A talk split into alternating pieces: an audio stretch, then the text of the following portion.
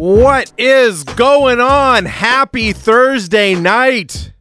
Happy first day of a new NFL season. It is. I guess we're calling it Sportsnet today. That's what it says, but it's the evening. I don't know. Sportsnet tonight. It's some sort of talk sports radio show. I'm Jamie Dodd here on your home of the Canucks, Sportsnet 650, with you for the next couple of hours until 7 o'clock here, capping off uh, another day at the station. Glad to be on the air. It's been a very just kind of make things up as we go work week for me. I, I did a couple days in the morning with my guy Josh. Now I'm doing solo tonight. I'm at the Nat with Bick and Randeep tomorrow. I'm, I'm figuring it out here. Just put me wherever. That's what's going on. I'm a, I'm a utility guy here at the station this week, but I'm stoked to be on the air tonight on Thursday. My guy Eddie Gregory is here. You'll hear from him, him throughout the course of the show. Got lots to talk about today. As I said, NFL season gets going in just under 20 minutes here. The Rams and the Bills. Fantastic matchup for the first game of the season. Going to talk to Tyler Zickel a little bit later, too. The Vancouver Canadians, their first season in a while back at the Nat. They're going to the playoffs. They'll be in the league championship series in the Northwest League. So we'll talk to Zickel a little bit about that leading in to the Seas game tonight here on the station. 650 650 is the Dunbar Lumber text line. The smart alternative.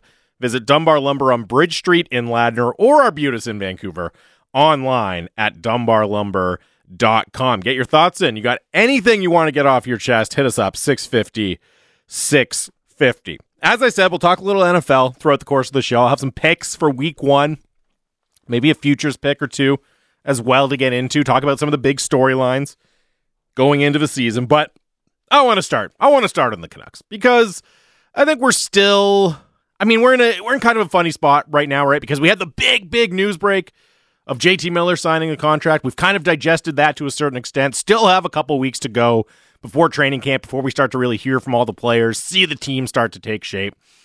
But I have still been very much thinking about JT Miller, right? And obviously now the thinking goes from what are they going to do with him, which had dominated the discussion around this team for so long.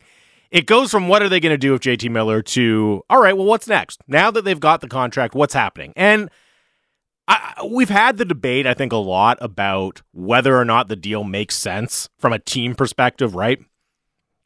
We've talked that through, and we're going to continue to have that debate, and it will depend on how the Canucks perform this year and in the following seasons and all that. That that's not going away anytime soon the debate about whether it was smart to sign JT Miller to a long term contract is going to be with us for a while.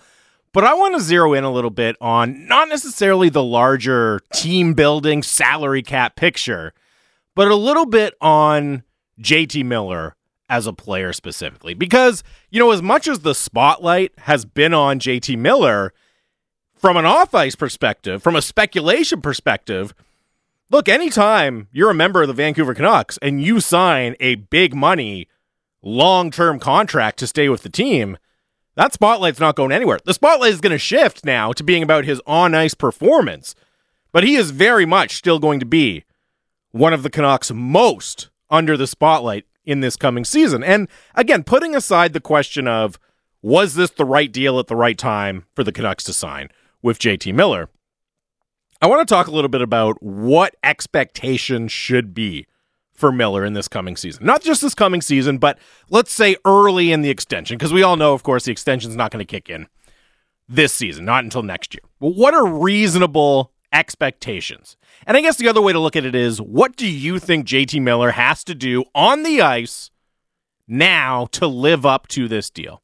650, 650, you can hit me up with your thoughts. What do you need to see from JT Miller? Now that he has the big money extension under his belt? What do you want to see? What does he need to do to live up to the deal?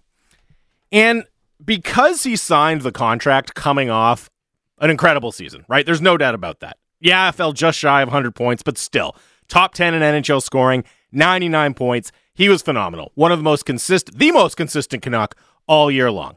Could always rely on him to be there with the offensive production. And as a result, he gets rewarded with the big deal. But I think it's also important not to get caught in thinking that what we saw last year from JT Miller has to be the standard going forward. Because frankly, I just don't think that's realistic. And that's not a slam at JT Miller by any stretch of the imagination.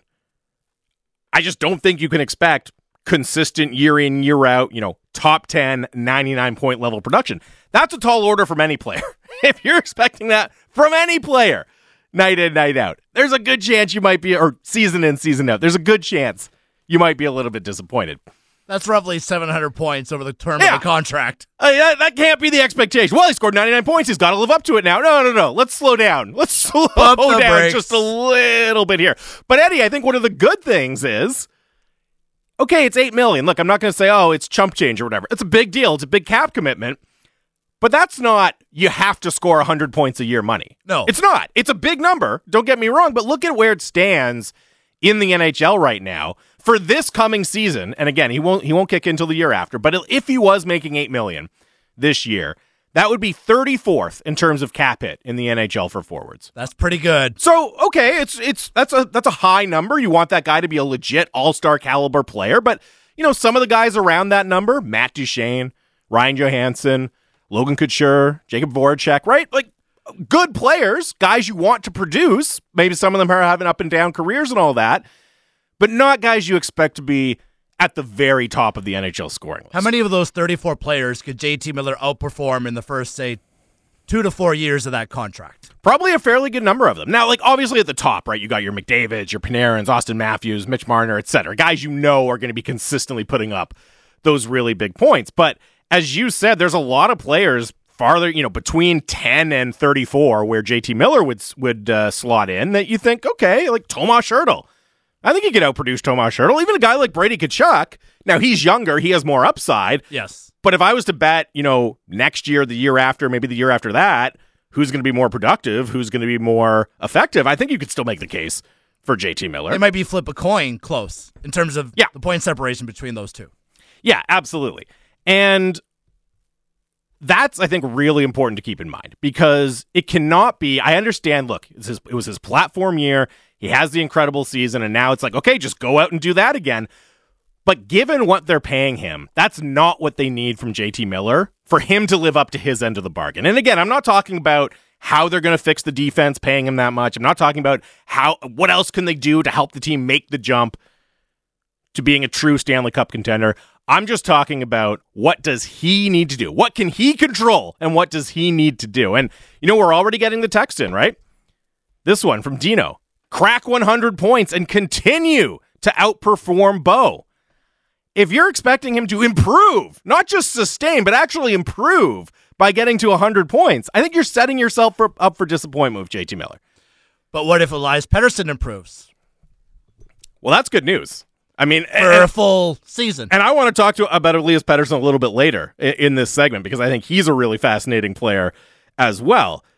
We have some more text coming in 650 650 what do you need to see from JT Miller in this upcoming season? Brian from Burke Mountain says next 3 years he needs 75 points a year. Minor Matt says JT Miller has to get at least a point per game over the next 4 years minimum after that father time will let us know what the expectations for him are and Dave from Campbell River says at least he would have to duplicate what he did last season uh, and also have the increased control of his emotion, as he actually stated. That's Dave from Campbell River. So you're seeing pretty two pretty clear points of view, I think, Eddie. Right? One is nope. What you what we did got from you last year, that's where it has to be. That's the new standard. That's what we're going to demand of you.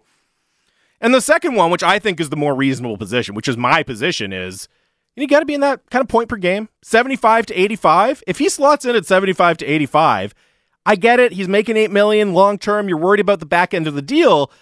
But I think if you get 75 points from a guy who also is, you know, a key driver of your power play, plays a lot of big minutes for you, is an emotional leader of the team, you'll take that for $8 million. To me, that's good. That That's about the going rate thereabouts in the NHL these days. What if he's 72 to 78 and collectively the team significantly improves over the course of the next two or three years. You'll take that every day yeah. of the week. Yeah. Every day of the week, you'll take that. And this text comes in. What do we need to see? We need to see him back check. and that's something that JT Miller has talked about himself, right? That he wants to get a lot better in the defensive zone of the game. He wants to be more of that kind of quintessential two way player. And I, I, saw a little bit of reaction to that when he's made those comments along the lines of, you know, uh oh, here we go. His scoring's going to plummet, but everyone's going to say he's doing the little thing, so it's okay. But I think you take that bargain. Now, I'm not saying if he's a, a 50 point player that his two way impact is going to make up for it. No, he's still, you're, you're paying him to produce. He's a playmaker. He's a guy who can be a, a key part of your power play. He can score five on five, all of that. That's all important. But if we're talking 75, something like that, 75 points, and a bit more dependable two way player, a guy you feel comfortable playing down the middle against some of the other team's best players. Again, what more are you expecting? Really, what more can you reasonably expect Exactly. for $8 million? Exactly. And that's what you want to see from him. Just continue to build his overall game and really make his collective value just even exceed what he's going to ultimately get paid over the course of the term of the contract here. This one comes in Jeff from Mission. Realistically, I'd like to see JT Miller get between 75 and 80 points. He's going to be a victim of anybody else who's got the big contract. They're being paid for something they did, and people are going to expect them to keep doing it. The other thing that I think is important here, Eddie, and, and you know this, we saw scoring massively spike around the NHL last year. Yes, absolutely. There were a lot of guys who had career years, and a lot of them got paid off of it, and JT Miller is one of them. But almost there's going to be a lot of players by that same token that decline next year. And it's not as if all of them are going to be having bad years. It's just we're going to see less scoring around the NHL. So naturally, a lot of point totals are going to go down. Fans kind of have to start talking themselves into not panicking now. You know what I mean? Okay, it's expected. It's expected. We're not going to see it like we did last year. 80 points, eh, you know, okay, it looks like a 20 point decrease from where JT Miller was. It might be more of like a 10 point decrease. You know what I mean? And that's okay too, right? I mean, it does feel a little bit like last year was a bit of a blip on the radar as it can continue Oh, yeah. to trend upwards towards the you know mid 80s and even into the early parts of the 90s. Who knows? I mean, from an entertainment standpoint, I think it'd be fantastic for the National Hockey League. But I always think back to a guy like Steve Stamkos who quietly had the quietest 100 point season of anybody in the NHL last year. You know, what if you know 100 points is not always the benchmark that No. you're looking for. It's absolutely not. yeah. And again, so another way to think of it is, you know, where can he be relative to the league, right? Because last Yeah. year he was top 10. Again, I think that might be asking a little much. Okay, go out and be top 10 in the league in scoring. But over his entire time here with the Canucks, he's what? I mean, I think he's 12th, something like that, right? Up there. So when you look at that, if league scoring comes down a little bit, okay, his scoring can decline, but he can still be, you know, a top 15 player in terms of point production in the NHL. Again, I think it's less about the raw production from him and maybe more about where he slots in relative to the NHL. If he can sustain where he's been since he's been with the Canucks for the next two, three years, you're feeling pretty good uh, about that one. This text come in comes in. JT keeps having career years that he we say he can't replicate. He's in his prime, and I don't think we know his ceiling yet. For eight million, I just want to see him continue to be the energy engine of this team. And you know, as to the point of who knows what his ceiling is, is there a possibility that he outperforms what he did last year or that he sustains what he did last year for the next three seasons? Yeah, of course there is. There's always a possibility. Weird things happen in sports. It's just not a smart bet. And again, I don't think that can be your expectation going in. If it happens, wow, amazing. You hit a home run signing him. That's an incredible player to have on your team for the foreseeable future. But you don't need it. That's my point. You don't need him to be there in order to feel like you made, I don't want to say necessarily the right decision long term, but that at least you're getting value in the medium term uh, out of JT Miller. And the Canucks are expecting a more balanced forward group this year with the additions Yep. of like a Mikheyev. We'll see what Kuzmenko does. We'll see what Podkolzin does this year. Does Hoglander have some form of a bounce back year this year? What type of year does Brock Boeser have? Maybe all those things ultimately kick in to take less pressure off of JT Miller, and his point production may drop, but all around the team depth around him makes the Canucks collectively better. And one of the things we heard from Patrik Allvin uh, this week was we actually would like to reduce JT Miller's load a little bit, right? And, Yeah. and, and I don't. I think if that happens, you're probably going to see it be mostly like on the penalty kill. You know, he's still going to get his power play minutes. He's still going to get his five on five minutes. But even if you know five on five he plays slightly less, well, that's that's going to mean fewer points, and maybe you're getting a better defensive effort, a better two way effort uh, in the other minutes from JT Miller. So overall, it's worth it. But you're right with the increased depth, they're actually in a position to play him a little bit less than they've typically relied on him, and that's not a knock on him. It just also is another reason why the point total might not be as gaudy uh, as it was last year. It's Sportsnet tonight here, 650, 650. Jamie Dodd, Eddie Gregory producing the show. And Eddie used a word that is very interesting and something I wanted to talk about, right? The pressure on JT Miller. Will it actually be lessened a little bit because they actually have depth, uh, more depth in the forward ranks to rely on? And I was thinking about this when I was, you know, kind of doing my prep and wondering, okay, what can we realistically expect from JT Miller? And I think typically when you are the team's leading scorer last year, you sign a big money extension in the offseason. The GM is calling you your best player, the best player. The coach is calling you the team's best player. I think typically you would say that player has the most pressure on them out of anyone on the team. But I don't know if I feel that way with JT Miller. And look, if it if it doesn't get off to a great start, yeah, there's going to be plenty of people complaining about you know if he's not producing like we think he can and all of that. But when I was just kind of going through the list of who's under the most pressure for the Canucks this year, JT Miller is not at the top of my list. And you mentioned him again earlier in the segment, a guy I wanted to talk about. I think again, and this might be two or even three years running now, the guy with the most pressure on the Canucks this season, it's got to be Elias Pettersson again, right? Absolutely. I mean, we want to see the Elias Pettersson from the last two or three months, final two or three months of the regular season, and just do that over the course of you know 82 games, yep. Right? I mean, the pressure's on. He's got the new contract that he signed over a year ago. He's getting paid, you know, seven million dollars. You know, he's a fifth overall pick. You know, he's just entering that window where the Canucks want a player of that draft position to be a 75 to 80 point guy. We don't want to see him be, you know, in the 60s, you know, maybe knocking on the doors of 70. What does Elias Pettersson's next step look like? Yeah. And I think that's what this town is really, really looking forward to. The biggest question that any player has to answer, right, is is Elias Pettersson needs to show that the first half of last season was a blip, right? Yes. Because I'm willing to give pretty much anybody kind of a pass for the COVID season, for the North Division season, and he was injured for lots of it anyways. I don't look at that as, oh, that was a step back. That was just a weird confluence of events. The first half of last season was really the first time we saw Elias Pettersson stall in his growth, stall in his progression. Now, he responded in a big way for the second half of the season. He was phenomenal. I thought he played some of the best hockey of his career that we've seen him play. But that's the number one question any individual is facing, right? Can you prove that the first half of last year was just a blip, just a fluke, just about injury, and that you're going to get back on that upward trajectory to being, you know, the true number one superstar talent that everyone's been hoping and expecting you can be. And to tie it back to JT Miller, you know, I mentioned that the coach, Bruce Boudreau, said he was our best player. He's our best player. Patrik Allvin has said the same thing, right? He's our best player. We hear that all the time from fans texting in. When it was, are they going to trade JT Miller? It was, what are you talking about? How can they trade their best player? Uh, uh, one of the ways I think about this is by the end of this season, Elias Pettersson has to claim that title. He has to step up and say, and it, and it can't be because JT Miller falters, right?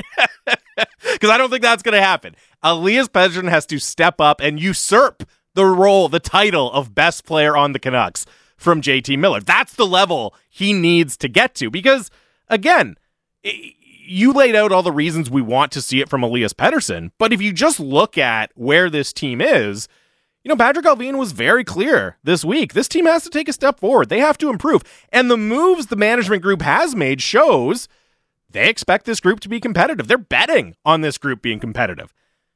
There's no chance they can get there. I don't want to say no chance. Again, weird things happen. But it's very, very hard to see how they meet those standards, meet those expectations without Elias Pettersson living up to his billing without him continuing that ascension, right? So, look, yeah, JT Miller's going to be under pre- plenty of pressure. Uh, I'm interested to hear thoughts from the listeners as well. Who has the most pressure on the Canucks this season? 650, 650. Get your thoughts in. There's some other kind of interesting sleeper candidates.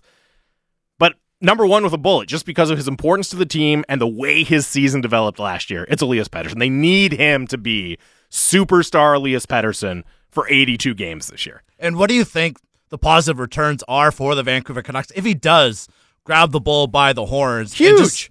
go after it this year. What if he all of a sudden what if he becomes an 85 to 90 point guy? What do the Vancouver Canucks look like if that happens this year? Well, all of a sudden the the depth you have down the middle is up there among the best in the league. It's, it realistically is borderline elite. Yeah, and I, I would say maybe not even borderline, right? If if JT Miller's around a point a game and Elias Pettersson is around a point a game, maybe slightly above. Because the other thing with Pettersson is he when he turned it on last year, it wasn't just that he started putting up points. He started dominating the game on a shift to shift basis, like we're used to seeing him, right? Controlling play, right? Winning his matchup night after night. So even if the puck wasn't going in, he was always playing in the other team's zone.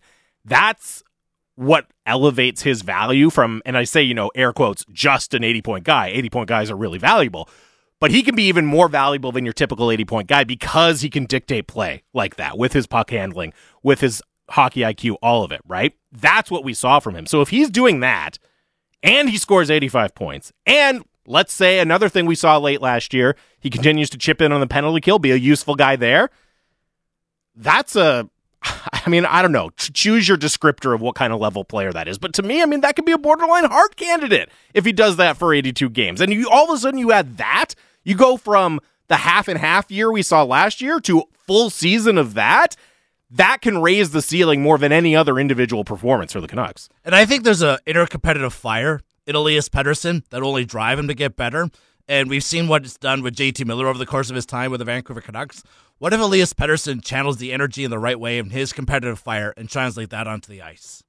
Yep. How much does that help the Vancouver Canucks? Well, that's the other angle of Elias Pettersson as well is – okay, yeah, Bo Horvat's the captain. They just re signed JT Miller, and we all know his role as a leader on the team, an emotional leader on the team.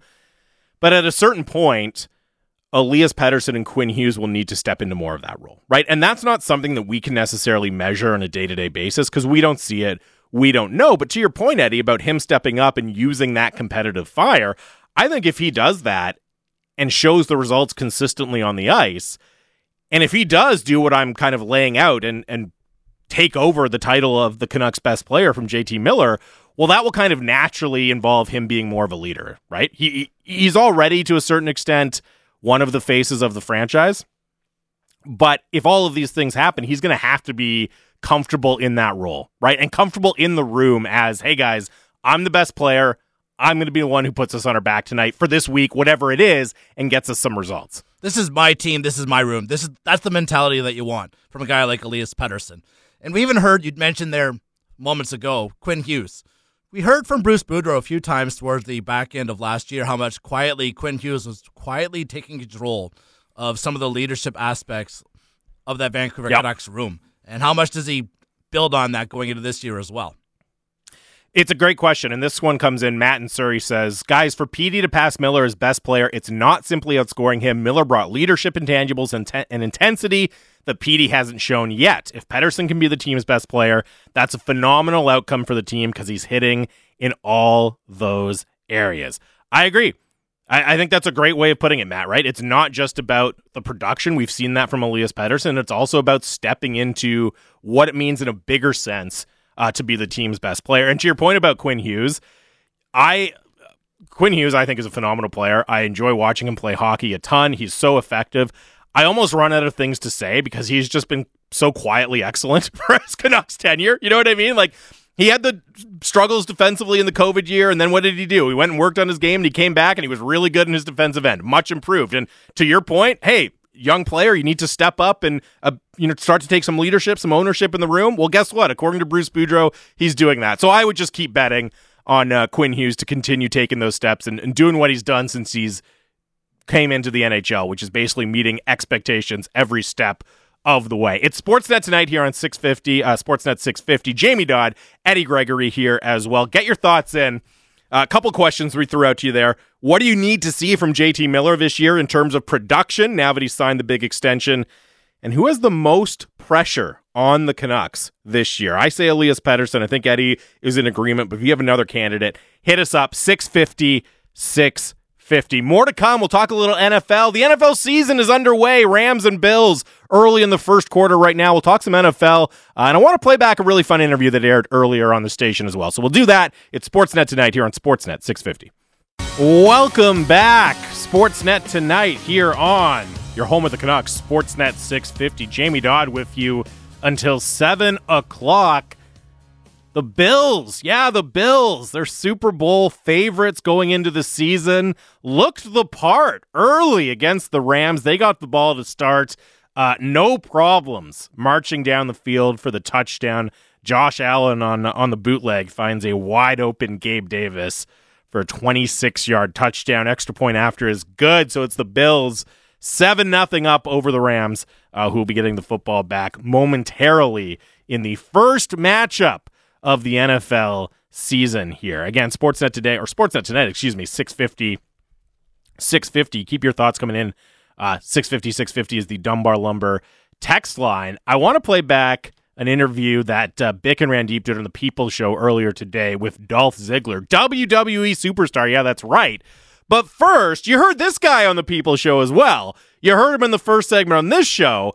I got to give some shine to our guy, our guy, Eddie Gregory, who is not just a stalwart producer here at Sportsnet 650, now also the new voice, the new play by play voice of the Vancouver Giants. Eddie, my man, congrats. Thank you very much, Jamie. It's been uh, quite a whirlwind last 24 hours with the uh, news coming out. Well, I, I, knew we were working together. So yesterday I was just kind of texting you, yeah, maybe we'll do this, maybe we'll do. And then like half an hour later, I checked Twitter and you're all over like, oh my gosh, yeah, Eddie. I know. what? Congratulations. I know. I've had to kind of keep it quiet over the course of the last few days or so. And, you know, some friends that we know from the industry have Yes. known and whatnot. And, Yes. You know, Giants just had to make sure they got all their ducks in order before they made the announcement. So I've had to keep it a little bit under wraps, so to speak. Yes. Well, what else is new in this industry? Sometimes. Anyways, anyways, I, I you, the guys got into it with you uh, on the People Show, so people can always go check out the podcast. But as they said, you've been grinding, you've been you've been working for it. It's really awesome to see you get it. You're gonna do a great job, and uh, I am stoked to hear your call uh, here on the airwaves in a few weeks. Once again, shout out to our guy Eddie Gregory, the new play-by-play voice of the Vancouver Giants. Now, as I said, Dolph Ziggler, yeah, WWE superstar Dolph Ziggler was on with Bick and Randeep earlier today because the WWE is coming to Vancouver September 24th, Saturday's main event. Tons of stars going to be there. Uh, Dolph was on to talk about that, but the thing about Dolph is he's also a huge sports fan, big Browns fan, uh, and that's what Bick and Randeep started with Dolph Ziggler. I'm always hyped for my Browns. I was a little bit more hyped last year, uh, but but uh, I'm I'm happy to see it. One, football's back, which I love, and if you're a Cleveland guys, we we've stuck with the Browns through thick and thin, and it's been mostly thin. So I'm excited for it. Uh, I'm excited for the game tonight. It's going to be good. Uh, I got the the Browns uh, only one and a half point underdogs for Sunday, so that's a good start. And uh, I, I we still love Baker Mayfield. Uh, the Browns got rid of him, but uh, Cleveland, I think, still embraced him. Yeah, we'll see uh, Baker's thoughts on that as well. He's uh, he he wants to mess up the old team, as he put it. But all right, uh, since we got Who here, wouldn't want to? Exa- Wouldn't you? of course. Hundred percent. How, how, how is he even in the wrong here? We messed up. He didn't. All right, so uh, just really quickly, because you kind of mentioned just going through thick and thin with your team here, right? The Browns, we know their their history. It's it's been miserable at times. Here in this city, Vancouver Canucks haven't won a championship either. Like, what is it about that connection of a team, like constantly supporting a team that that that loses, Dolph? Uh, you know what? I, don't know. I, I guess it's just where we live, and you get. I mean, it would be weird if we won like the the Super Bowl last year.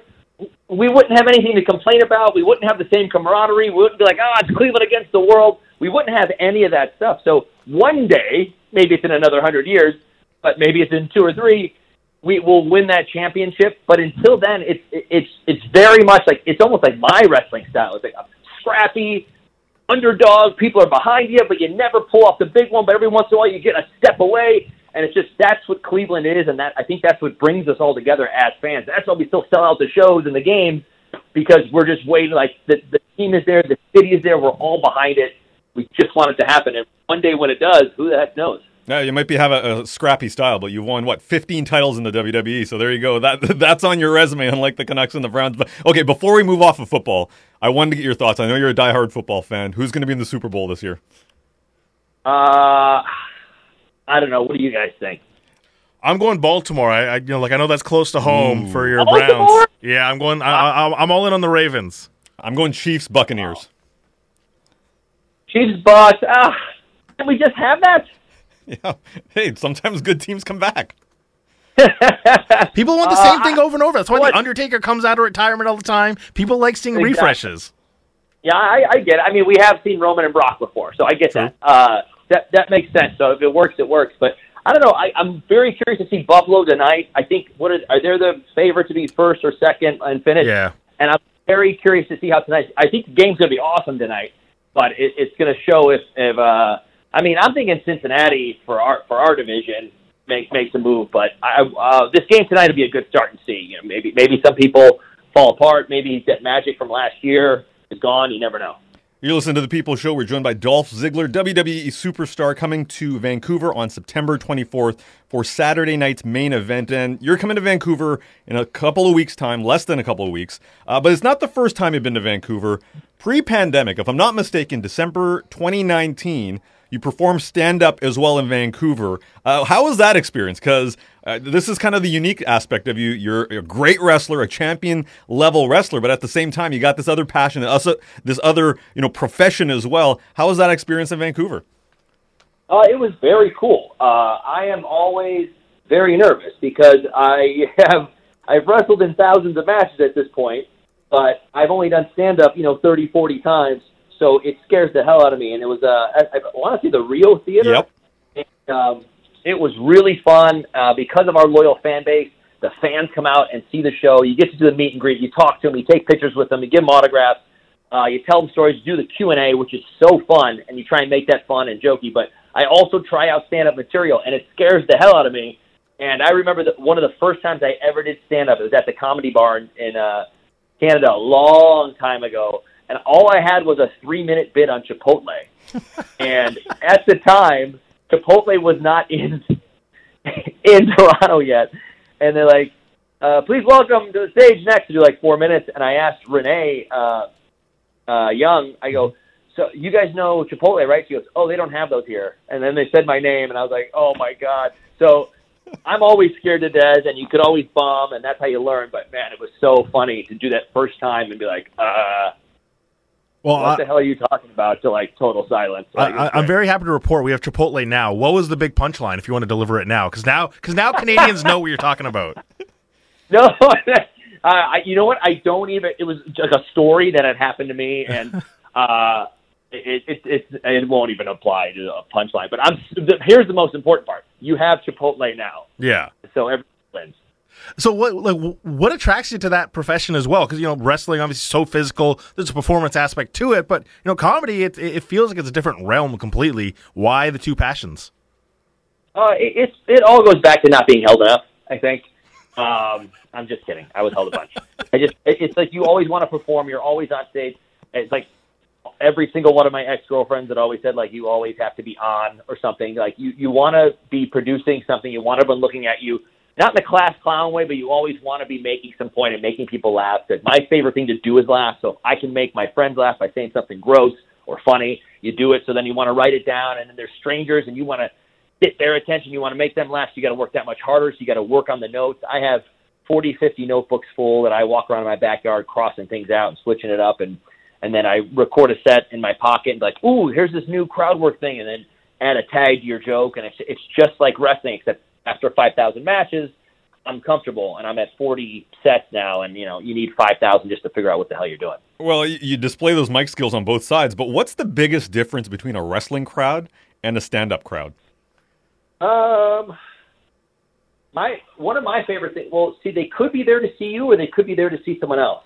So there could be a bunch of little kids who are there to see John Cena, and uh, and they're like, oh, I kind of know who Dolph is, or I don't, and that's fine. And then you go, you win them over, you steal the show, and you go there. I went to see John Cena, but man, Dolph Ziggler stole the show. It's very similar to that way. Like if if it, if I'm not the headliner of a show and it's half wrestling fans, I'm jumping on a, a friend's show like Kate Quigley or Sarah Tiana or someone's show, and I'm just coming up there as Nick uh, to do five minutes. You have to work that much harder. You don't have that benefit of the doubt of you're walking onto stage and everyone's so happy to see you and applauding. Everyone else is sitting there with their arms folded. They came to see someone else, and they go, "Make me laugh because you're wasting my time and you're not showing me the headliner I came to see." So that's where you figure out what works and what doesn't. That's where you work hard. That's where you go above and beyond to go, ooh, this isn't just me showing up and everyone's happy. I actually worked on something and wrote something and it worked or it didn't, and then you know. But come on, who's who's heckling Dolph Ziggler? Like you'll just put him through a table. Like come on, that's not happening, is it? Uh, it, it- you know what? I the really funny thing is that there isn't too much heckling for me, which is funny, uh, which is great. I appreciate it, but yeah, it is like I, I'm serious. If you don't know me and my hair's tied up in a bun and I have a black hat on, and they go, "Please welcome Nick to do five minutes," they're like, "You're not the headliner I came to see. Make me laugh, or I'm going to be mad at you." You know, so it's it's just you work harder, and then it it, it helps you explore that craft and maybe find a different tag or a different thing that works. Yeah, there's a different level of confidence that a stand-up, uh, you know, comedy club heckler has that people in society don't necessarily have. You listen to the People Show. We're joined by WWE superstar Dolph Ziggler and Dolph. Okay, on the wrestling side of things, what 18 years in the game? You signed with the WWE t- in 2004. Does it feel like it's been that long? Because you know, as far as I remember, I come from a, a, a wrestling family in the sense that we never wrestled, but we watched a lot of wrestling. My dad is a diehard, watches you guys to this day. You know, 18 years. Does it feel like 18 years? Uh, you know, to me, it doesn't, and it's flown by. And I've been doing it a long time, and I've seen a lot of stuff. And uh, man, it's it's crazy because it feels like sometimes it's been two or three years, and it just zipped by. Because I think that so much of the travel and constantly being on the road that you just you get home for a day or two, you empty out your suitcase, and you get back on the road. You're so used to it that you're like, oh, another year just went by. You're like, oh, holy cow. And then I used to have to, when someone asked me, like, how long you been doing this? I'm like, I don't know, 10 years. And I'm like, oh, wait, I think it's like 15 or 16. and it's like, it's that far off because there's, there's no off season. There's no time off. I don't go away unless I need to because it's been 15 years without, you know, a weekend off or something. So it's, it's crazy that it's been that long. But that 18 years flew by, honestly. It feels like six. Sometimes when you know you talk to wrestlers, and there's especially when you get in the game, you learn from somebody. Somebody teaches you the ropes. Do you see yourself being that guy now? Are you are you kind of the mentor, so to speak? And and was there a guy that when you were coming up that that kind of taught you the way as well? Uh, whether I want to be or not, I am, and I have been in that position for probably ten years. Uh, but also, I was just like that when I wrestled at Kent State. You know, sometimes I sat in the coach's chair to, to, during our dual meets and our matches and things as like a, an honorary assistant coach and captain kind of thing. So I've been doing that my whole life, and it, it's probably yeah, maybe six, seven years in, I was already doing some of it, but now, absolutely all the time, people come to me, or I come to them, or I help people out, or if it's somebody new, and it's just like I'm gonna put this all together and take your input and make this all work great. Uh, so um, I was lucky. Um, I hated it at the time. I was in the Spirit Squad, bunch of cheerleaders. I thought you know we were kind of a joke and this didn't work. But what I didn't realize for a full year, I was getting training in the ring on the go, in front of fans with Shawn Michaels, Triple H, Ric Flair, Roddy Piper, Dusty Rhodes on a weekly basis. That's why I'm so good today because I got to have that time in the ring with those guys. I, I, I wanted to ask about that specifically. Just you know, f- from where you are now and looking at the Spirit Squad, like that influence was it direct in that like that that constant uh, interaction with them, or was it greater than that to, to shape kind of the wrestler you are today? It, it was a, it was that and a chip on my shoulder. I came into the Spirit Squad. Uh, I mean, I came into WWE right before the Spirit Squad, purely wrestling in high school and breaking records in college. I didn't come from the independents. I wasn't a legacy. I didn't have somebody get me in. I just uh, my wrestling coach Tadaki Hata uh, was had wrestled with Gerald Brisco at Oklahoma, Oklahoma, and it was all. They knew I was a fan. They knew I'd been trying to do it since high school at St. Ed's, college at Kent State. That I, my goal was to get a college education and then try this. You know, it was my dream, and it all somehow worked out that way to like make it in there just to get to WWE. And then it was okay. How can I learn five years of training in one year? So I was going to practices uh, without, you know, without everybody else. I was going uh, uh, at night on the weekends. My buddy uh, Mikey in the Spirit Squad had been training and learning some things, so he would roll around with me. He would teach me stuff. He had a key, and we would sneak in there a couple times a week.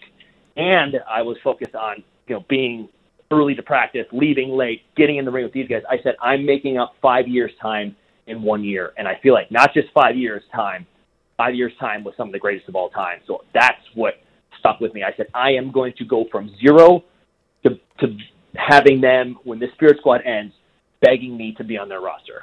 So, so you were a complete blank slate. I'm, I'm trying to think because I, I imagine there's a pretty good Ohio wrestling uh, background or farm system or something like that. Your, your exposure to wrestlers prior to, to any of this was was nil. Uh, yeah, I just I was a fan, Sure. and um, they used to show um, WWE pay per views at Buffalo Wild Wings. And if if, if you paid ten bucks at the door, Yeah. they gave you a voucher to get like you know to buy wings or something. So I'd go watch them, and sometimes uh, the, at the time it was called Cleveland All Pro, and JT Lightning, who I think who ran that place, uh, there was like a local independent promotion. They would do like little raffles in between and talk about their school and stuff like that in between the matches. So like other than talking to them and just talking about what I wanted to do and going to see a couple of their shows, I had no previous training. Like I said, no legacy, didn't roll around. Uh, was just coming off of, hey, Google my name. I'm the all-time winningest wrestler at Kent State. I've been a fan since five. I'm the hardest working guy you know. I know I'm not six five or 300 pounds, but give me a shot. Well, you mentioned a name a little bit earlier on, and we actually had uh, people ask us uh, when we've announced that you're coming on the show. They're like, "All right, make sure you ask him this question." Triple H, what's it like with him in control now and running the show? What's he to wor- like to work with? Not only as a as a wrestler that you did, you know, you worked with him earlier on, but now as he's in control of the uh, the operation. Uh, it, it, it, a lot of people keep asking this question, and it's like it's such a group and team effort that it is like we're all teammates. It's just a different person, you know, uh, in gorilla position or behind the door that you're pitching your idea to. So it's like there's so many voices and brains that we have of you know legends behind the scenes that help us put things together. There's us in the ring that do everything. It's just a different person behind that door with his fresh perspective on things, and he's the door's always open. You're there to pitch. You can talk to him. You go, hey, how can I tweak this? Maybe you can help me tweak this. How, you know, can I help do something different here? Um, it's been you know, so it's there's so many pieces in motion already that it's just it's one it's just a slightly different flavor of ice cream of someone going yes or no. So otherwise, it's been this absolute teammate group effort that just hasn't even skipped a beat. Talking to Dolph Ziggler here on the People Show. Again, September 24th, Pacific Coliseum, Saturday night's main event. Uh, you'll be in town with Kevin Owens, The Miz, Rey Mysterio, a bunch of other people as well. Uh, what kind of show can people expect uh, when you're in town in a couple of weeks? It's the best, man. Uh, not only is it fun for us, we we don't get there as often as we do. We had a two and a half year break for everybody. This is what we feed off of. We live off the fans and that live crowd to make the show that much better. And when they're allowed, we feed off it, and our matches get that much better and that much more exciting and fun. It's the greatest sport in the entire world, and the fans are the icing on the cake. I can't wait to be there. Dolph, I, I know you don't need this, but if you need somebody to run interference, Bik and I volunteer. Oh, all right? yeah, we're, happy, man. We're happy we got to the do people it. behind us, too. Yeah, you bring as many people as you can, and if you guys get past security, I'll be happy to let you take all the shots for me. Hey, Dolph, we really appreciate it. We're looking forward to it again the 24th uh, in town. Tickets available at ticketleader.ca. Uh, enjoy week one, and we'll see you in town in a few weeks. all right, sounds good. Take it easy, guys.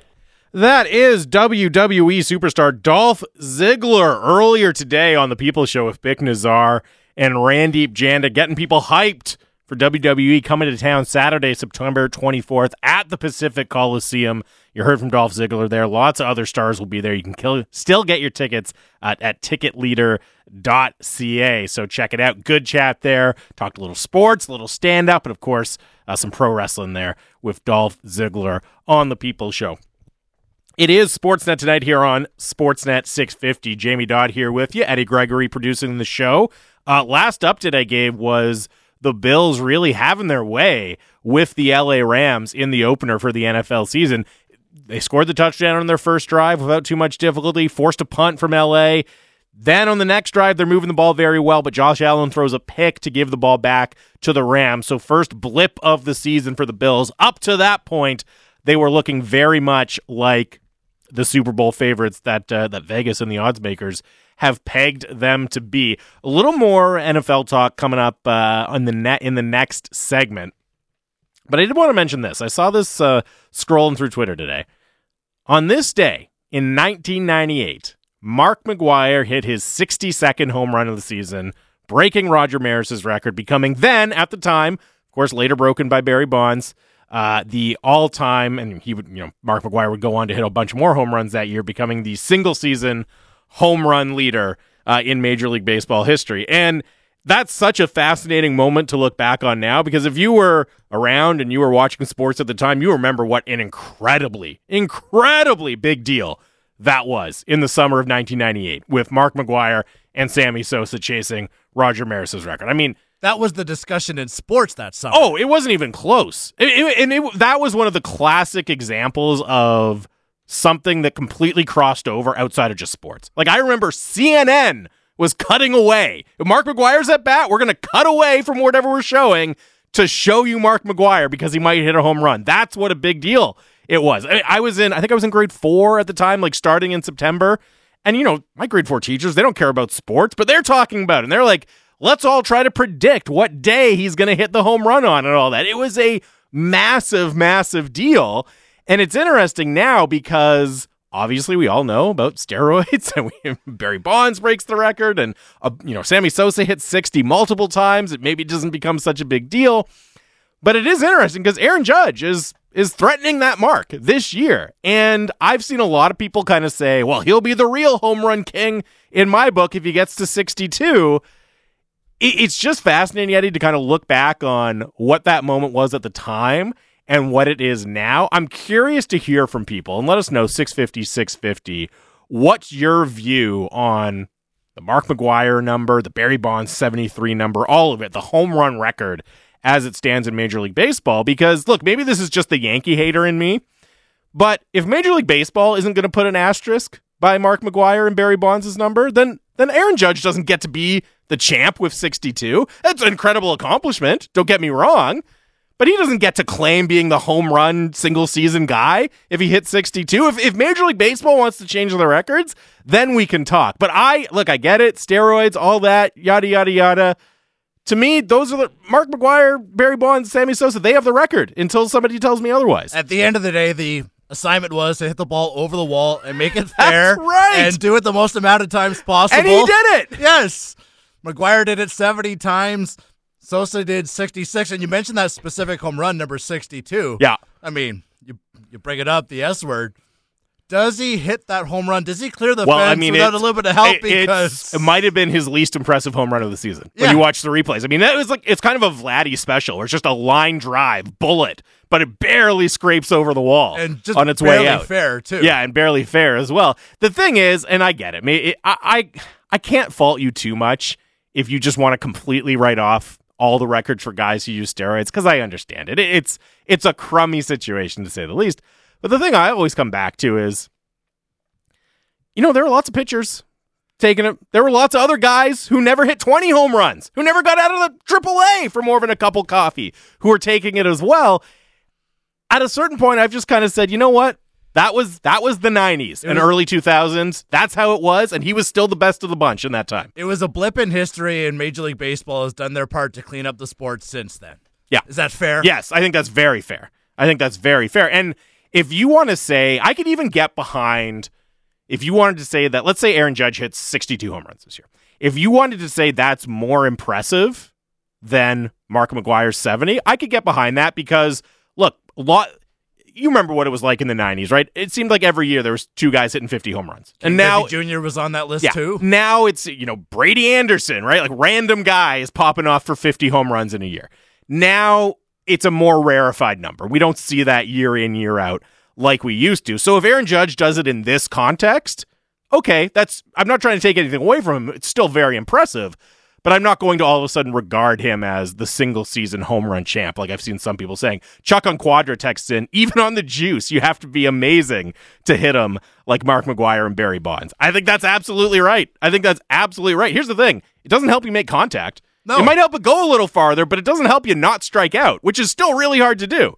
You might hit it into the fifth deck as opposed to just clearing the wall Yeah. more often than not, right? you know, you still got to get the bat on the ball. You still have to get the bat on the ball. And Barry Bonds is a whole other discussion because he had such an incredible career uh, before he even ever considered taking steroids. So that's a whole other level. But even with Mark McGwire and Sammy Sosa, for as, as far as I'm concerned, Yeah, they took steroids, but you know what? It was that's what was going on at the time. So I'm happy to let their record stand, even if Aaron Judge gets to 62. Uh, Sportsnet tonight, Sportsnet 650. Jamie Dodd, Eddie Gregory here as well. More NFL talk coming up. Uh, week one is underway between the Bills and the Rams. Plus, we will take a little trip down memory lane at some point next season with uh, longtime Canadian journalist Michael Valpy, who was here in Vancouver for a very memorable Canucks preseason game 20 years ago now. We'll talk about that. Plus NFL is coming up. Sportsnet tonight, Sportsnet 650. Sportsnet tonight, Sportsnet 650. Jamie Dodd here with you. The Bills moving the ball again. Just picked up another first down courtesy of uh, Diggs catching the Josh Allen pass. 650 650 is the Dunbar Lumber text line. Anything you want to get off your chest, let us know. 650 650. It is, of course, the opening night of the NFL season. Uh, great matchup, by the way, Bills and Rams to kick things off. And you know, look, the Bills they are Super Bowl favorite, and maybe maybe it's just because I have a hard time believing that the Bills are, are going to follow through on that, given their history. Even though I really like their team, but it does feel it feels very very wide open, and not just in terms of teams that could challenge for the Super Bowl this year. I mean, I think especially in the NFC, it's really anybody's guess who's going to emerge. It kind of feels wide open in terms of the storylines to a certain degree, right? Like, what's everyone talking about, right? And look, I think obviously the Bills, anytime you're a preseason Super Bowl favorite, you're going to be a major storyline. I think you could look at something like, you know, who's going to be the next young quarterback to step up in the league? Can Trey Lance do it? Justin Fields, Tua. I think that's going to be a really interesting storyline. You know, obviously locally here, Seattle's quarterback situation, what their future holds. That's a major storyline to follow. But thinking about it today, and just kind of where I have the most curiosity going into this NFL season. And I, I can't believe I'm saying it here in the year 2022, but I still think, still, the number one story in the NFL this season, going into the season at least, is Tom Brady. And again, I can't believe I'm saying it. I can't believe we're still having that conversation. But when you actually think about it, the guy is 45. He is 45 years old. Even in the age of athletes playing longer and longer and excelling longer and longer into their 40s, and we've seen it, you know, late 30s into their 40s. I mean, we just saw it with Serena Williams, who just retired. We're seeing it with, you know, Lionel Messi playing at an extremely high level. Go down the list. Roger Federer. You can find examples across sports of guys finding a way to be very, very effective, guys and women, I should say, finding a way to be very, very effective much later in their careers than we are used to seeing. But even in that context, Tom Brady being a high level quarterback, doing what he's doing this far into his 40s, it stands out. This is the NFL. This is the punishing physical sport where you take countless hits even as the quarterback. And I know, yeah, they're protected in a way that they didn't used to be, but still. And look, I've never been a massive Tom Brady guy, a massive Tom Brady stan. When he was with the Patriots, I rooted against them every year. I was tired of it. I got sick of it. But I'll be honest, since he's left New England, since he's gone to Tampa Bay, I wouldn't say I've become a Brady fan. But it's become completely impossible not to be, at the very least, very impressed, but also kind of amazed by what he's able to do right now. And again, if he, the, the biggest story or the thing I am the most curious about going into this NFL season is just can he do it again?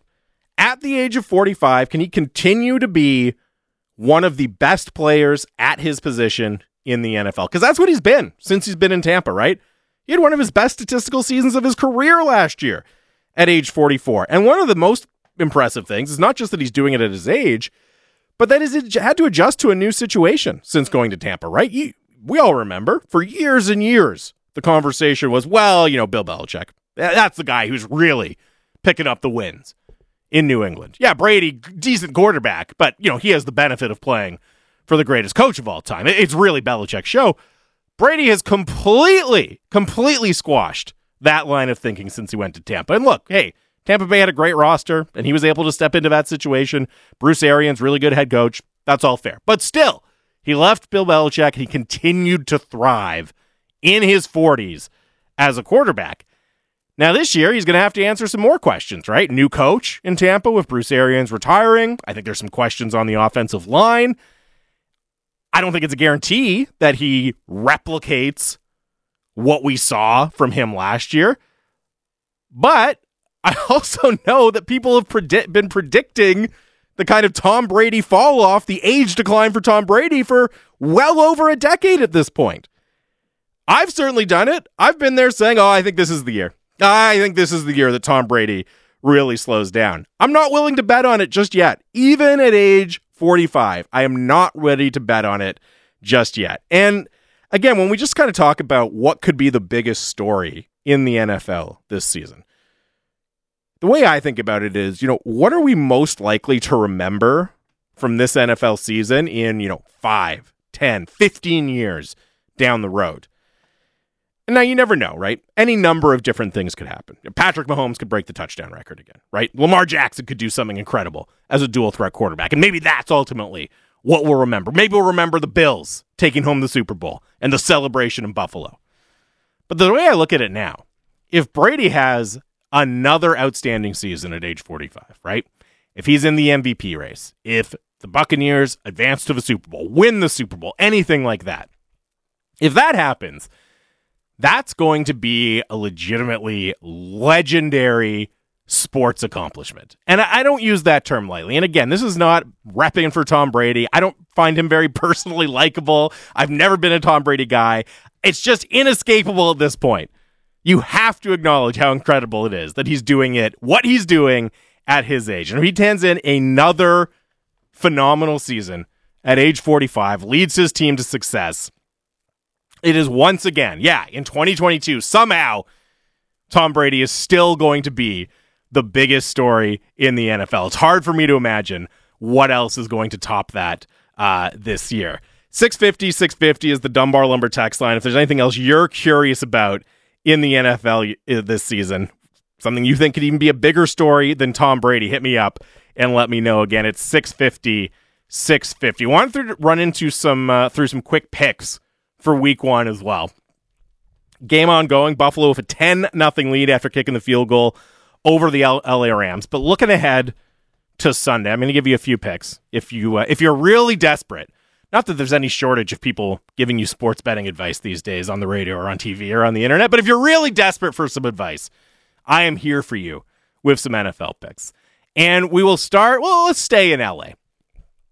Because the Chargers and the Rams both figure, I think, to be pretty decent this year. So I'm looking at the Chargers home to their divisional foe, the Las Vegas Raiders. Chargers three point favorites. And usually you see a three point spread in favor of the home team when Vegas is basically saying, you know what? These teams are pretty equal. We'll, we'll kind of give the home team three points, but realistically, if it was a, a neutral site game, we'd probably have it as a pick. 'em. They're basically equal. And I get the hype for the Raiders. They make the Davante Adam trades. Carr, you know, the Hunter Renfrow really broke out last year. They've got a nice skill position group. Derek Carr has has proven that he can be a very productive quarterback. But I just think top to bottom, the Chargers are a better team, a, a pretty clearly better better team than Vegas. Not that Vegas is bad. I think they're going to be competitive. They're going to have a shot at the playoffs. But I think the Chargers might be legit Super Bowl contenders. I really like Justin Herbert. I like the receiving corps there. You know, they go out and they get Khalil Mack. They've got other playmakers on defense as well. I think they just have more talent up and down the roster. Plus, they have the better quarterback with Justin Herbert, who you know could be a dark horse MVP candidate this year. I don't know. I'm not exactly sure why they're only laying three points. So I'll take the Chargers at home minus three over the Raiders. Another one I'm looking at San Francisco going on the road against the Bears. San Fran seven point favorites, but I'm thinking I'm going to back the Bears here. And I'm not a, a Trey Lance doubter necessarily. I think he's going to have a pretty solid season overall for the 49ers, but this just feels like a lot of points. I actually think there's more upside with Justin Fields and the Chicago Bears than a lot of people. The new offensive system there, it's been such a mess in Chicago previously to that. So any sort of improvement in the play calling, yeah, there's not a, not a ton of talent on that side of the ball, but any sort of improvement to the play calling should help Justin Fields a little bit. And at home, I think the Bears will be able to keep it close. Uh, San Fran could easily win. They're obviously they're the favorites to win, but I could see it being a little bit closer than the seven point spread. You know, the defense, it's not the dominant Bears defense of old anymore, but I think it's fine. Should be able to keep it close. Maybe you get a couple of mistakes from a young Trey Lance still, you know, still learning to be a starter in the league. Maybe you get a big play from Justin Fields.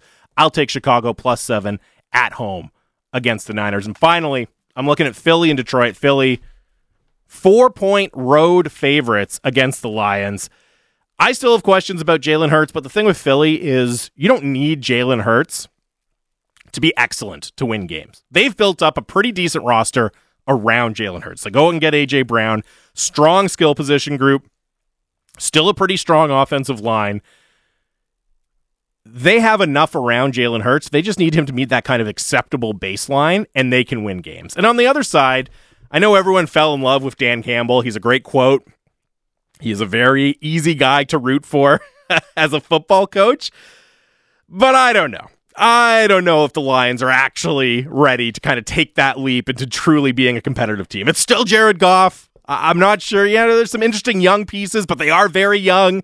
I don't know if they're quite ready to make an impact. So I don't love, you know, Jalen Hurts giving four points on the road, but I don't think the Lions are there yet. I'll take the Eagles again, minus four on the road against the Detroit Lions on Sunday. And I'll throw out, because it's week one here, I'll throw out uh, an MVP pick as well. How about Lamar Jackson, former MVP, 15 to 1, plus 1500 to win the award again?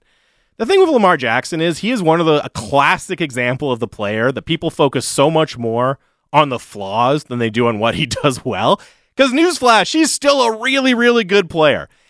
And more than anyone else, that offense and that team is built to allow Lamar Jackson to thrive. They had a ton of injuries last year. They're going to be healthier this year. Yeah, they traded Marquise Brown, but they've still got some other dangerous weapons to work with.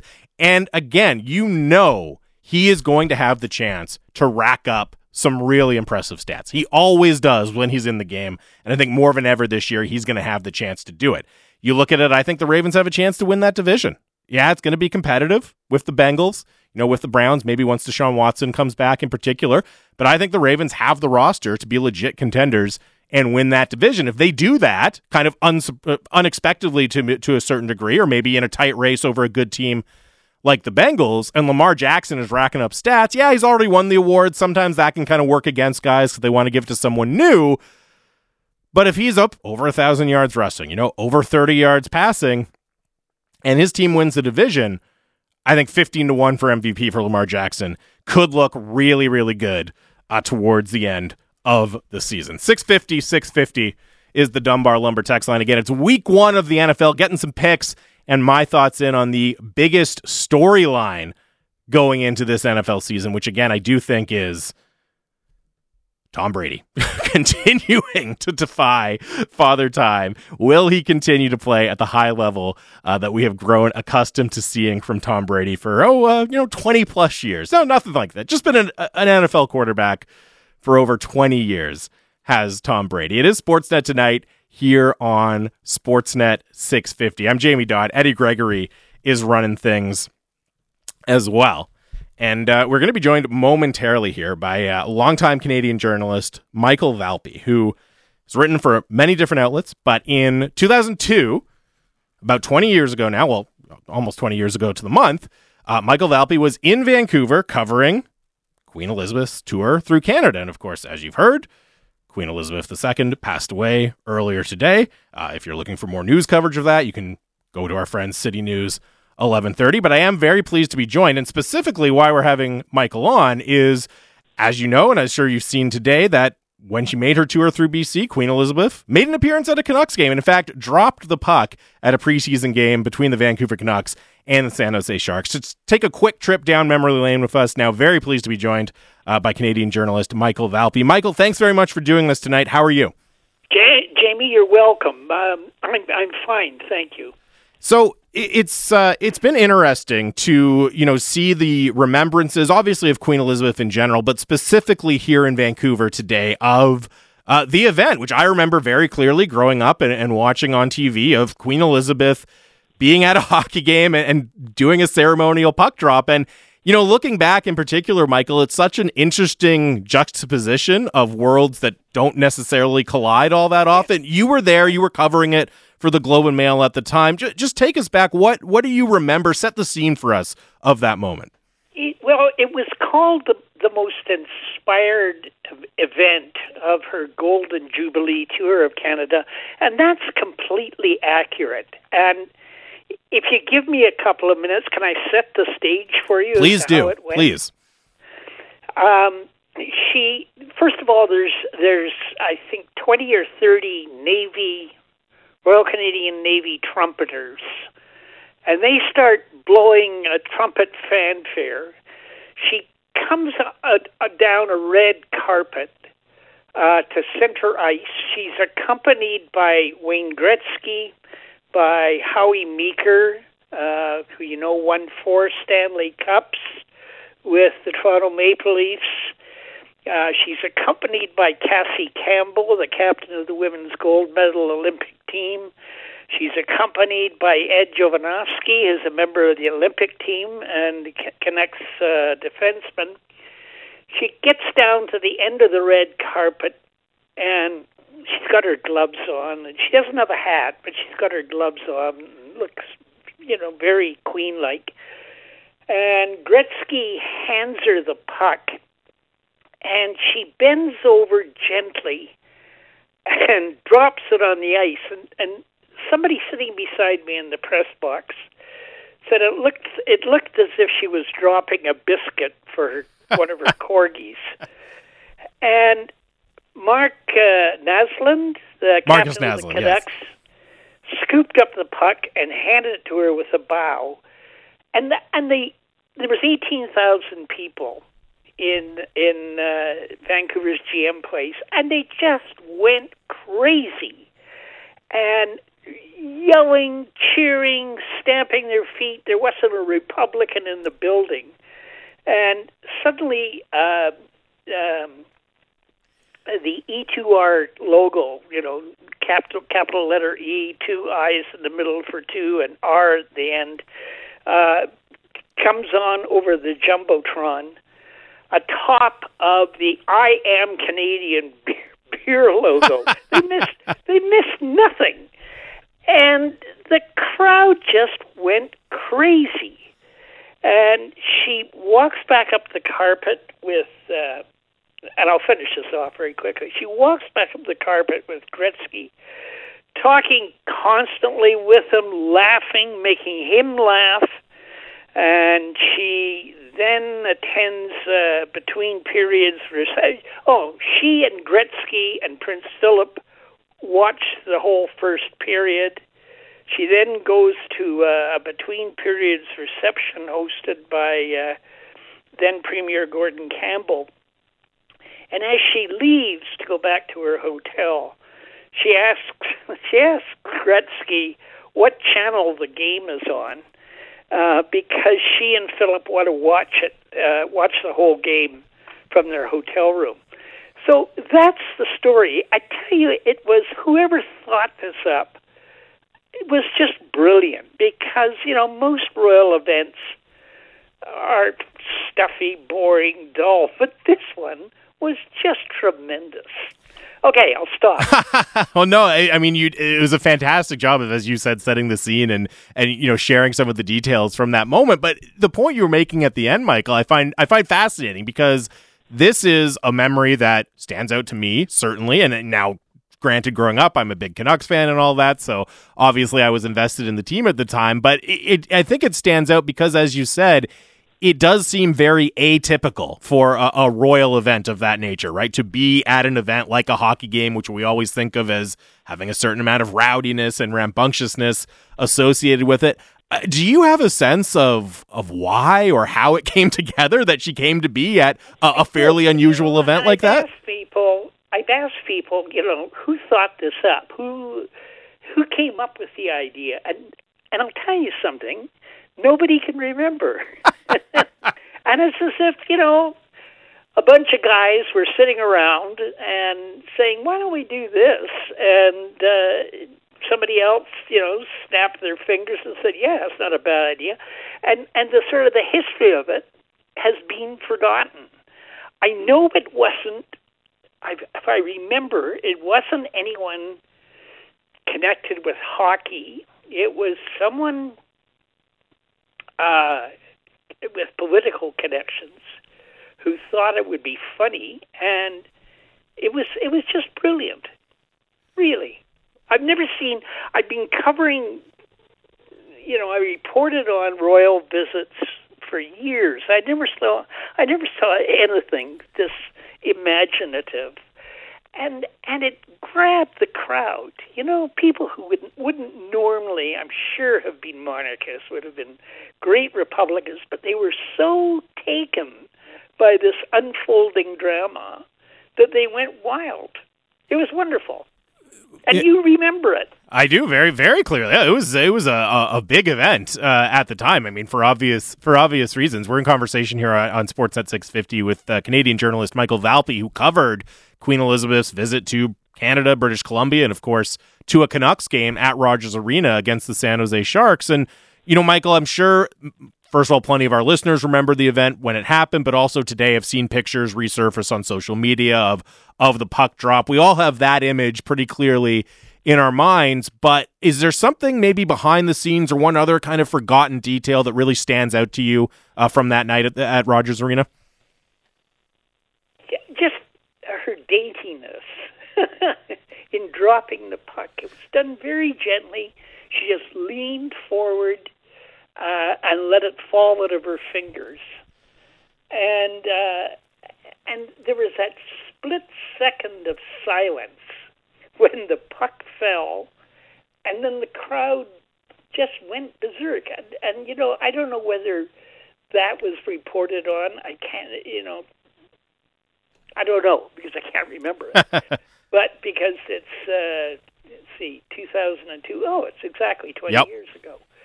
And um, so I don't re- I don't remember that, but I do remember that sort of split second of hushed silence as she gently let the puck fall from her gloved fingers, and then the crowd just going berserk.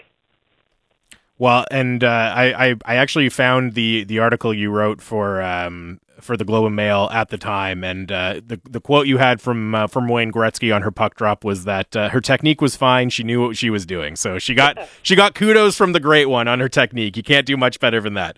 You know, and and that's the sort of thing that Gretzky would say. Yeah, yeah, technique was fine. You know, it, was, it was great. It was great, and he obviously was enjoying himself too because uh, she had him. She had him laughing, and uh, so yes. But you're right. It was a it was a perfect Gretzky comment. Yeah, absolutely. Well, Michael, look, we really appreciate you taking some time for us tonight and, and taking the trip down memory lane. As I said, it's something that stands out. I know for for people here in the province and and certainly for Canucks fans. And thanks for sharing some memories and some insight with us. I appreciate it. I'm I, I'm honored that you would ask me.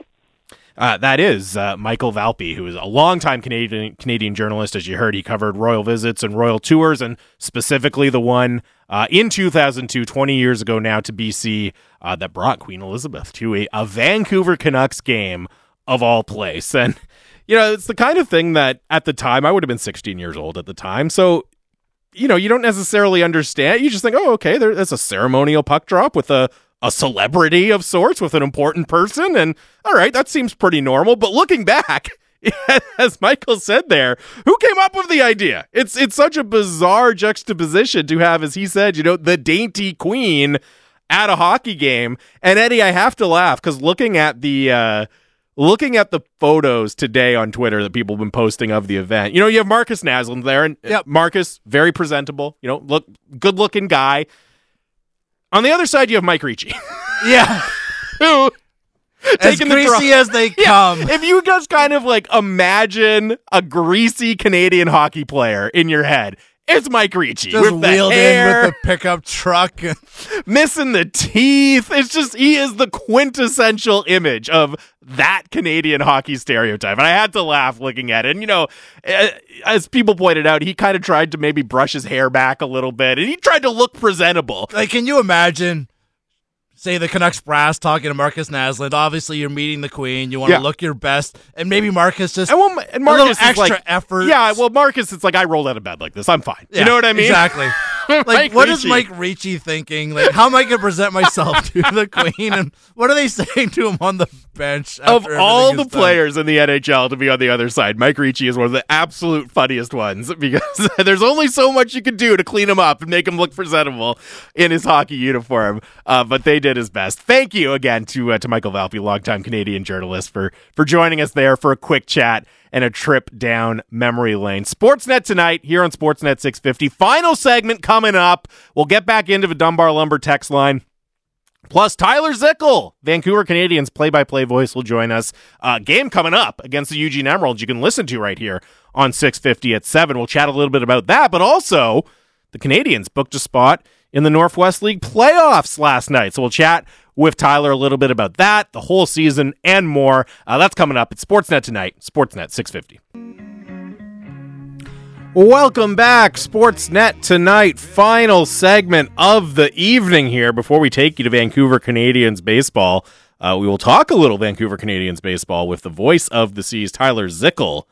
Will join me in about five minutes' time or so. A little preview of tonight's action, but also more importantly, it's going to be some playoff baseball at the Nat this year. The Seas punched their tickets to the Northwest League Championship Series with a win last night. So we'll talk to Zickel about that and get his thoughts on the season as a whole for the Canadians. Uh, before we get to that, I did want to get into this because I saw uh, it it come across my social media feed today that the uh, the Arizona Coyotes announcing limited single game tickets for their games for their season will go on sale uh, September 12th. And yeah, it's limited tickets available because there's only limited seats in the building with a whopping capacity of about 5,000 for NHL games. And I know they've made a big, oh, wow, we sold a lot of season tickets and we actually have more season ticket revenue with this setup than we did at our old building. And It's the positive spin. you know, that probably says more about how dire your previous situation was than how good this one is.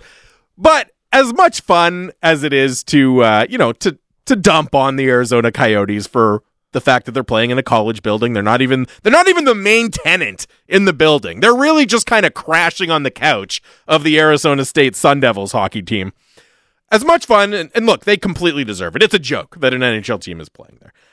I do have to admit, there is a certain amount of curiosity I have to go see a legitimate regular season NHL game in a venue like that. I feel almost bad admitting it, right? Like it's giving it credence that this is actually a good idea.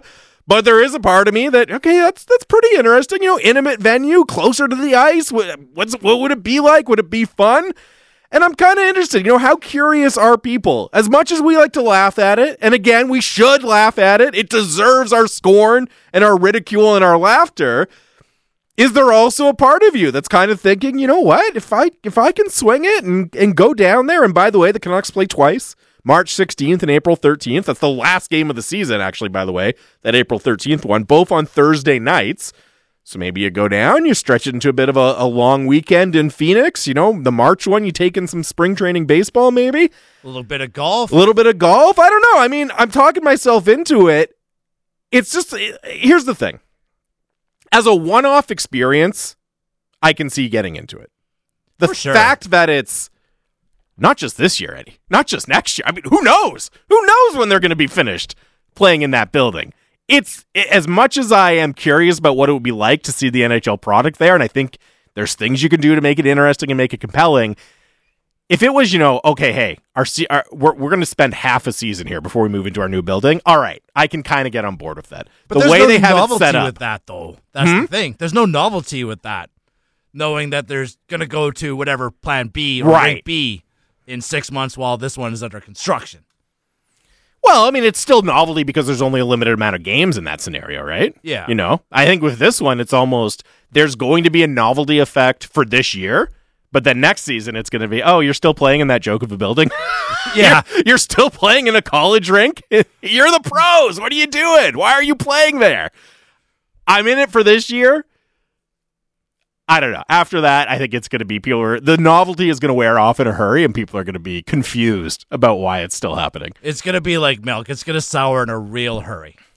I am. Do you have any kind of? I don't know if bucket list is the right word because I wouldn't say it's a bucket list item, but just kind of sports venues that are high on your list as a, as an experience more than anything else. You know what I mean? Well, along those same lines, I would love to go to a bunch of college hockey rinks. Right? Sure. Like going to North Dakota, I think would be fantastic. Yeah. Even some of the uh, older, you know, barn type buildings that they've modernized in the northeastern part of the U.S., whether it be, say, a Boston University or Harvard, just like facilities like that, just in general, the college hockey experience I think would be fantastic. Yeah. I would love to just see what it's all about. I think that's a good call. And especially the thing with college sports, the great thing, I mean, there's a ton of problems with college sports in the US, but the great thing is that the passion and the energy is always there, right? Yeah. So you're getting, you know, because that's the one problem with the Arizona thing is it's not as if you're going to go in this small building and it's going to be this incredibly passionate, engaged fan base. You know what I mean? It's Yeah. still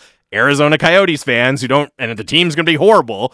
But if you're going to, you know, Ohio State, Michigan or something in hockey, yeah, it's a cool, it's going to be a, a cool small venue and you're actually going to get some feeling in the game and from the crowd. So I like that one. Another one that occurs to me, again, just not just so much about the venue, but about the atmosphere and the novelty is some of the the clips you see from European hockey leagues and the way the fans get into it there. Oh, it's just a sure. completely different experience than anything we have over here. And another thing where it's yeah, smaller venue, more intimate, but the energy and the atmosphere is off the charts in those. It's like I went to Russia in 2011 with a bunch of BCHL players just outside of Moscow, and I just remember just the chanting that all the Russian fans made in the building and just the energy that it provided. Basically, it was a building about the size of the rink out in Abbotsford where Sure. the Canucks played, and even just that type of energy, just watching hockey on you know the other side of the planet was incredible. And Europe would definitely be a big part of that. Like that building in, I believe it's Switzerland, where they play Yeah. the Spengler Cup, where you can see outside and whatnot. That Yes. was phenomenal. Yeah. Like imagine being in that spot at Christmas time. No, and you see some of the I know I've seen it from Germany and stuff where it's basically, you know, a soccer supporter section with flares and flags and stuff. And again, I don't know, may, do I want that every night at, at Rogers Arena? Not necessarily. Maybe, I don't know. But to go see it once or twice and to have that experience, yeah, sign me up. And you know, similar to what you had to say about the college sports, uh, the college hockey experience. I mean, I th- I would definitely extend that to you know big time college basketball, big time college football. When you Yeah. see some of the, I mean, first of all, in college football, just the sheer volume of people when you get you know playing in a seventy thousand feet stadium and it's packed, and it's not like a modern NFL stadium, right, where it's mostly luxury boxes and club seats. It's just a ton of seats right on top of the action. Everyone's packed in. That creates a really unique atmosphere as well. Like imagine going to a college basketball game and all of a sudden it's a dramatic, you know, buzzer beater to win the game, and all of a sudden the crowd just storms the floor for Oh, yeah. whatever reason. Oh, and just being yeah. in amongst that mob. Yeah, that wouldn't be bad. Um, it's Sportsnet tonight here on Sportsnet 650. Tyler Zickel, uh, hopefully, is going to join us from Nat Bailey momentarily here. We will get into, uh, as I said, the Vancouver Canadians clinching a spot in the Northwest League Championship Series. So, some playoff baseball will be back at Nat Bailey. I believe, you know, obviously they haven't played at Nat Bailey for a few seasons. I believe it's the first playoff action that's going to be at the Nat uh, since 2017. So, it's been a while, but it will be back this year. We will get into that with Tyler Zickel. Plus, I mean, as I said, first time back in a few seasons uh, for the Vancouver Canadians. So we'll talk just about the experience of being back and playing in Vancouver again for the franchise with Tyler Zickel. Quick update from the NFL. Uh, Bills looked like they were going to handle the Rams, but it is 10 10 at halftime after the Rams respond with a touchdown and a field goal of their own. Cooper Kupp, who else? Uh, for the Rams, he's already having a monster night. Eight catches, 56 yards, and a touchdown uh, on a beautiful catch in the back corner of the end zone from Matthew Stafford. So it is 10 10 at the half uh, in LA in night one of the uh, NFL season. It is uh, Sportsnet tonight here on Sportsnet 650 still waiting just to get a hold of uh, of Tyler Zickel for a quick chat about the Vancouver Canadians ahead of their game coming up at seven. Hold on, hold on, hold on. Can we just give a shout out to Ozzy Osbourne, who's still going performing at halftime? Playing right at the now? halftime show. Yes. I haven't heard it, but I just saw it. I saw it. He didn't. He looked all right. I know. Good for him. He's doing pretty good. I mean, that is impressive, really. You Yeah. got- like, good for Ozzy Osbourne. He's he's had a hard life. I mean, we had the Super Bowl performance with Dr. Dre and Yes. Snoop Dogg the last time there was an NFL game played in that stadium, and now we have Ozzy Osbourne on opening night tonight. Yeah, he's been through. He, he's um, he's lived, you know, a, a rough and tumble life. So so good for him to still be going. Uh, just while we wait to connect with Tyler Zickel, I wanted to get back into uh, one of the Canucks conversations that we started the show with, and we were talking about pressure and who has the most pressure on the team. And you know, despite signing the massive big deal in the offseason, I actually don't think it's JT Miller. I think it's squarely on the shoulders of Elias Pettersson. But here's the thing with the Canucks. There's never any shortage of of guys who have uh, a little bit of pressure on them going into the season. We'll get back into that before the end of the show, but now very pleased to be joined by the voice of the Canadians here on Sportsnet 650, uh, Tyler Zickel. Tyler, thanks for doing this, man. How are you? Oh, good evening. Happy Thursday. Throwback Thursday here on Ontario Street. Boys looking great in those 1996 unis after Let's clinching go. their playoff spot last night. Well, that yeah, and that's uh, I mean, I'm, I'm I was thrilled to see that, and I wanted to start there. I mean, just first of all, your reaction. What does it mean that, that there's going to be some playoff baseball for the Canadians this year? Well, we knew this season going in was going to be a big deal. No baseball here at the Nats since 2019, and since then, oh yeah, we've had a global pandemic, and the Canadians have been bumped up to become the high A affiliate of the Blue Jays after serving as their rookie level affiliate for almost 10 seasons. So not only do you get a better brand of baseball, but this year the Canadians back at the Nat in full force. The home field advantage has definitely come into play, and that is why they've been one of the best teams in the league in the second half, and that's also why they're going to take on arguably the most talented team in all of High A, not just here in the Northwest League. That's the Eugene Emeralds, who, ironically enough, are their opponents tonight and for the rest of this week. And then Monday down at PK Park, we're going to start that championship series against these Emeralds as well. So two teams who are going to get very familiar with each other over these next, let's call it, I don't know, I'm going to say nine games total, four here, and you got a potential best of five. There you go. And yeah, that's one of the unique things about the Northwest League, right? Is you see the same teams a lot throughout the course of the season. So they're going to get more familiar with each other, but they're already pretty familiar with each other at this stage of the season. Uh, what do you what do you think about the matchup between the Seas uh, and the Eugene Emeralds for the championship?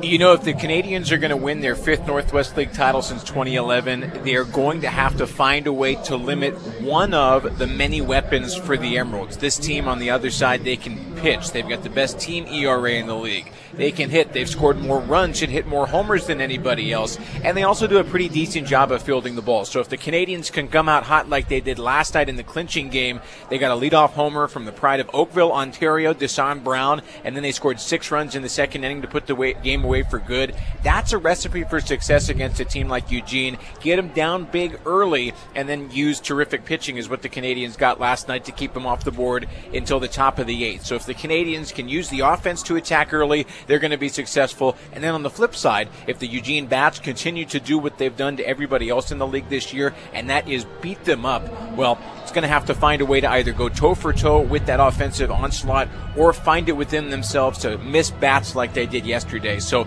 I think the best way to that title is through the offense. This is a team, even over its last nine games, has averaged almost 10 hits a game, 88 hits over the last nine games. They're swinging their best bats of the season, and they're looking to continue that once we get to the playoffs. You know, one of the uh, one of the interesting things about minor league ball, and pretty much no matter what level you're at, is you have to deal with departures and new guys coming in. And I, I know early in the season, or you know, through, throughout maybe the first half of the season, some of the key guys were you know Ricky Tiedemann on the mound, Addison Barger at the plate, and at shortstop. And as they have success, they get bumped up the ladder and go on to Double A. But the second half of the season has been very strong for the Canadians, you know, despite managing those departures. Who have been some of the key players that have stepped up and, and carried the team in that time? Well, you make a great point, and that's what it's about in the minor leagues. Yes, you want to win, you want to bring a championship to Vancouver, but at the end of the day, the goal here at the Nat is to develop future Blue Jays, and that often involves taking your best talent and promoting them to the upper levels. And as you mentioned, we've had a ton of that this year, arguably more roster turnover than any of the other five teams in the league. And I just went back and I counted our current roster. Of 30 guys who started on the roster on April 8th, only eight of those 30 are still on the roster. So 22 different players who began on opening day have already been promoted. And that's not counting guys who started the season elsewhere, maybe with Single A Dunedin, came to the Canadians, and then have already gone on to the upper levels of the minors as well. In fact, two weeks ago, we took 10 new headshots. That's a third of the roster coming in fresh, including guys drafted this year. There are four 2022 draftees on the roster right now for the Seas, and all of them contributing, including the guy who got the last three outs in the clincher last night, Devereaux Harrison, ninth rounder out of Long Beach State this year. So contributions coming from all over the place. Guys who started the season elsewhere making their way to Vancouver. Damiano Palmegiani, most notably, he's the pride of Surrey, BC. So this is a local guy who not only is the active leader in homers for Vancouver, but suddenly finds himself as the number 27 Blue Jays prospect. That sums it up. Guys who maybe we haven't heard of before coming to Vancouver, making a name for themselves, and really contributing to that second half success. And you know, through it all, as you said, we're in conversation here with Tyler Zickel, voice of the Canadians here on Sportsnet 650. As you said, it's it's two goals at this level, right? It's yes, win, win a championship, but also develop. And Brent Lavallee, the manager, is the guy who gets tasked with doing that. How would you say he, he's managed that balance this year? Well, first and foremost, you got to shout out another local guy. Brent is yep. from North Delta. He used to come to games here at the Nat as a kid. His mom, Tammy, who's actually here tonight at the ballpark celebrating her birthday, she's about to throw out her first pitch to the skipper. And so, being able to balance his responsibilities at the ballpark combined with all that added noise from being back in his hometown I'll tell you, in his first season managing full season pro ball after serving in the college ranks for over a decade, Brent has passed with flying colors. A guy in his mid 30s, a bright future ahead. I got to work with current Jays manager John Schneider when he worked for the Double A Fisher Cats back in 2018. That was the same year Vladdy Jr., Bo Bichette, Cavan Biggio, on and on and on were on that team. Jordan Romano was also on that roster. I get shades of John Schneider from Brent Lavallee. Obviously, John few more years of managerial experience under his belt, but when John was here with the Seas about a 10 years ago, a little less, very similar experience. A guy, former catcher, young players first manager, and I think if Brent Lavallee continues the development as a skipper that we've seen from him this year, his future is as bright as any of the players who've come through this season. You know, it's uh, I know it's been a couple seasons now for the Northwest League moving up to High A, but first chance for us here in Vancouver to see the new full season High A level uh, with the Canadians. And, you know, I, have had the opportunity and the pleasure to be at the Nats several times this year. It's really stood out the difference in, in the level of play to me, just from what it used to be to where it is now. What kind of stands out the, the most to you about that jump, Tyler? I certainly think that the baseball IQ of every individual player is noticeably improved. These are not guys, for the most part, who are starting their pro career with this season, though, as we just alluded to, a couple of guys who indeed drafted this year and now making their way to high A. But you get an older player, a more mature player, they're more physically developed, and therefore, as you've seen, a better brand of baseball. It's a cleaner game, it's a more exciting game. Games certainly are, are going not nearly as long when you've got better baseball in between the lines. So, talking about that time of game, which of course has become a big thing to mm-hmm. talk about in baseball. How do you speed things up? We've got the pitch clock now this year. That has added to making sure those games don't go into the three hour mark more than maybe once or twice a month. So, all those factors combine for me in my eighth season in minor league baseball and my fifth in the Blue Jays system, this is a really exciting time, not just to be watching Vancouver Canadians baseball, but to be a part of minor league baseball in general and to be able to represent as the only minor league team here in Canada. That just adds to the specialness here on Ontario Street. I'll let you get back in just a second. I know you're preparing for the call coming up at the top of the clock here, Tyler, but you know, I know for the whole organization, obviously for fans who've been back at the Nat, it's been so great to have them back in Vancouver. And this is your first experience in the city for the season as well. What's it been like for you?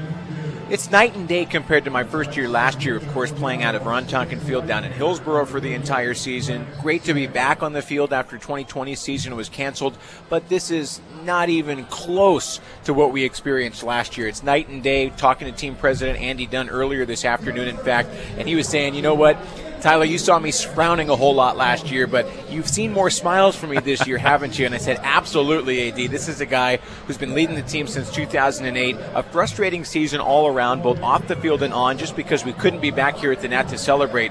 But since returning and being a part of this first season in High A and a first full season of baseball here at the Nat, everybody's welcomed us with open arms, re welcomed us with open arms, I should say, and the support while continuing, in fact, has gotten even better since the last time we were here in 2019. And for me personally, everything I'd heard about the Nat is true and then some. This is a special place with an incredible history and an exceedingly exciting future with some new developments here at the ballpark planned for the offseason as well. So great time now with the playoffs coming up next week, starting Monday, Tuesday down in Eugene, then Friday here at the Nat, game three of that Northwest League Championship Series.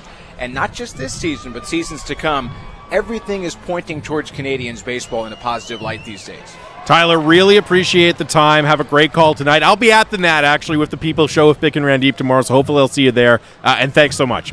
My pleasure. Always great to join you. And most importantly, let's get a playoff W come Let's Monday go. night down in Eugene. No doubt about it. That is Tyler Zickel. Again, in uh, just a few minutes, he will take over the Canadians, taking on, it's not the playoffs yet. They're just wrapping up the regular season, but they will face their eventual playoff opponent in the Eugene Emeralds tonight at Nat Bailey. Final series of the season is uh, starting tonight with these four games, uh, and they will play Friday, Saturday, Sunday, also against Eugene. I know I looked a while ago for tickets for uh, either the nooner or for tomorrow or for Sunday. I could not find them at the time. Maybe there's some available now. I don't know if there is. Make sure you check it out. But you can get tickets at VancouverCanadians.com for uh, the Friday next Friday, Saturday, and Sunday, which will be games three and game four and five, if necessary, of the Northwest Championship League Series. And look, if you haven't made it out to the Nat yet this year, you're missing out. I've been. It was incredible. Find a way to get there if you absolutely, if you at all can. If there's any possibility of you getting there for these final few games of the year. I just wanted to echo one thing that uh, Tyler said. They're talking about the quality of play, but also the pace of play. I'm a huge baseball fan. So look, if a game goes three hours, I can stomach it. But I understand why it can be a problem for other people. The pitch clock is a revelation at Nat Bailey, an absolute revelation at Nat Bailey. It is fantastic. It keeps the game snappy, keeps it in rhythm. I love the pitch clock. It's a blast, makes the experience at Nat Bailey even better. And I hope they bring it to Major League Baseball sooner rather than later. It sounds like it's trending in that direction. Thank you to everyone for listening again. Canadians baseball here on Sportsnet 650 from the Nat is coming up next with Tyler Zickel. Shout out to my guy, Eddie Gregory, the new voice of the Vancouver Giants, for producing and jumping in today. Thanks for listening. You got it on the home of the Canucks, Sportsnet 650.